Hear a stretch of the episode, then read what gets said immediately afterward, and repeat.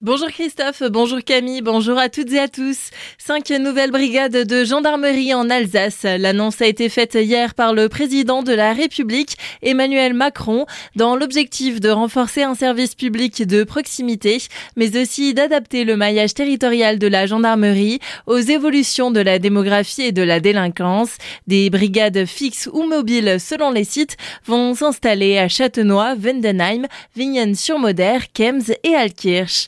Aucune charge contre quiconque, c'est ce qu'a annoncé hier le parquet de Strasbourg dans le cadre de l'enquête sur la disparition de Lina. L'adolescente de 15 ans est introuvable depuis le samedi 23 septembre alors qu'elle se rendait de son domicile familial de Champonnet à la gare de Saint-Blaise-la-Roche située à 3 km. Plus d'une semaine après sa disparition, aucune piste n'est toujours écartée ou privilégiée. Au sujet de Stocamine, la préfecture du Haut-Rhin vient de valider par arrêté préfectoral le stockage définitif des déchets dangereux sur le site de Wittelsheim.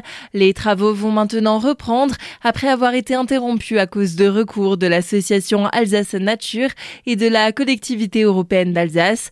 Le nouveau chantier doit durer 42 mois. Un nouveau coup porté au bilinguisme, c'est comme cela que réagit Frédéric Bierry après l'annonce de la fermeture du Goethe-Institut à Strasbourg. Le président de la collectivité européenne d'Alsace annonce regretter cette décision dans un communiqué envoyé hier. Il précise en vouloir faire part au consul d'Allemagne et à l'ambassadrice auprès du Conseil de l'Europe. Des difficultés financières sont à l'origine de cette fermeture. Eric Stroman, le maire de Colmar, interpelle la première ministre Elisabeth Borne au sujet de la sécurité des hébergements de tourisme et à leur fiscalité. Selon lui, les exigences diffèrent de façon drastique selon les catégorisations. Le premier édile, aussi président de Colmar Agglomération, déplore notamment qu'aucune visite de sécurité ne peut être imposée aux immeubles non classés ERP, établissements recevant du public, alors qu'ils représentent parfois les mêmes caractéristiques Eric Stroman souligne encore la fiscalité particulièrement attractive des meublés de tourisme pour les investisseurs, alors que beaucoup de concitoyens peinent à trouver un logement. Une nouvelle section de théâtre d'improvisation au Cercle Saint-Sébastien de Dambach-la-Ville. L'activité est proposée depuis le mois de septembre, les jeudis soirs de 20h à 22h.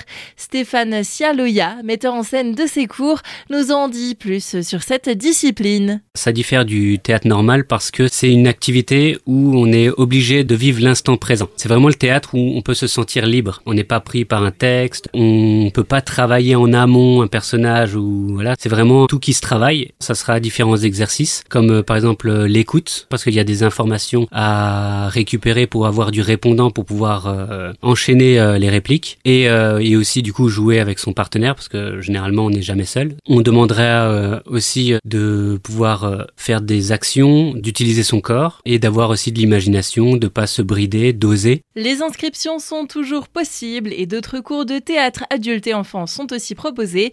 Retrouvez l'entretien complet sur azur-fm.com. Et l'art contemporain est toujours à découvrir dans les rues de Célestat. C'est avec la 25e édition de la Biennale Célestar. Jusqu'au 5 novembre prochain, 10 œuvres sont à observer en parcourant le centre-ville de la cité humaniste.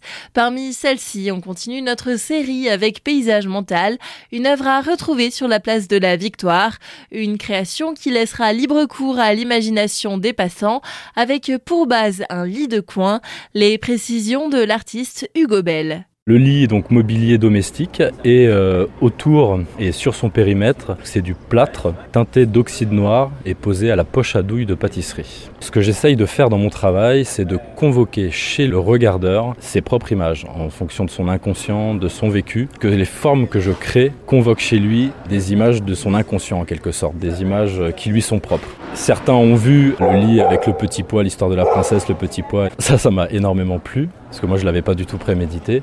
D'autres voient de la lave, d'autres ont vu un lit en feu. Retrouvez l'entretien complet de Hugo Bell sur notre site azur-fm.com.